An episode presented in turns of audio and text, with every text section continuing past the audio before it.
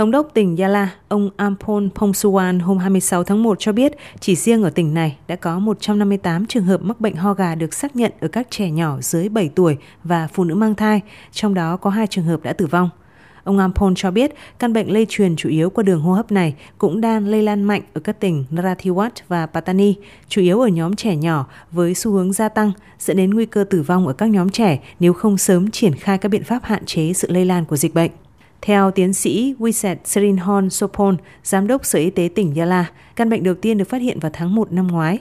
Ông Wiset cho biết hầu hết trẻ em mắc bệnh đều chưa được tiêm phòng đầy đủ, thiếu khả năng miễn dịch với vi khuẩn, đồng thời nhấn mạnh tình trạng nhiễm trùng đường hô hấp do ho gà có thể dẫn đến nhiễm trùng phổi nghiêm trọng, thậm chí đe dọa tính mạng.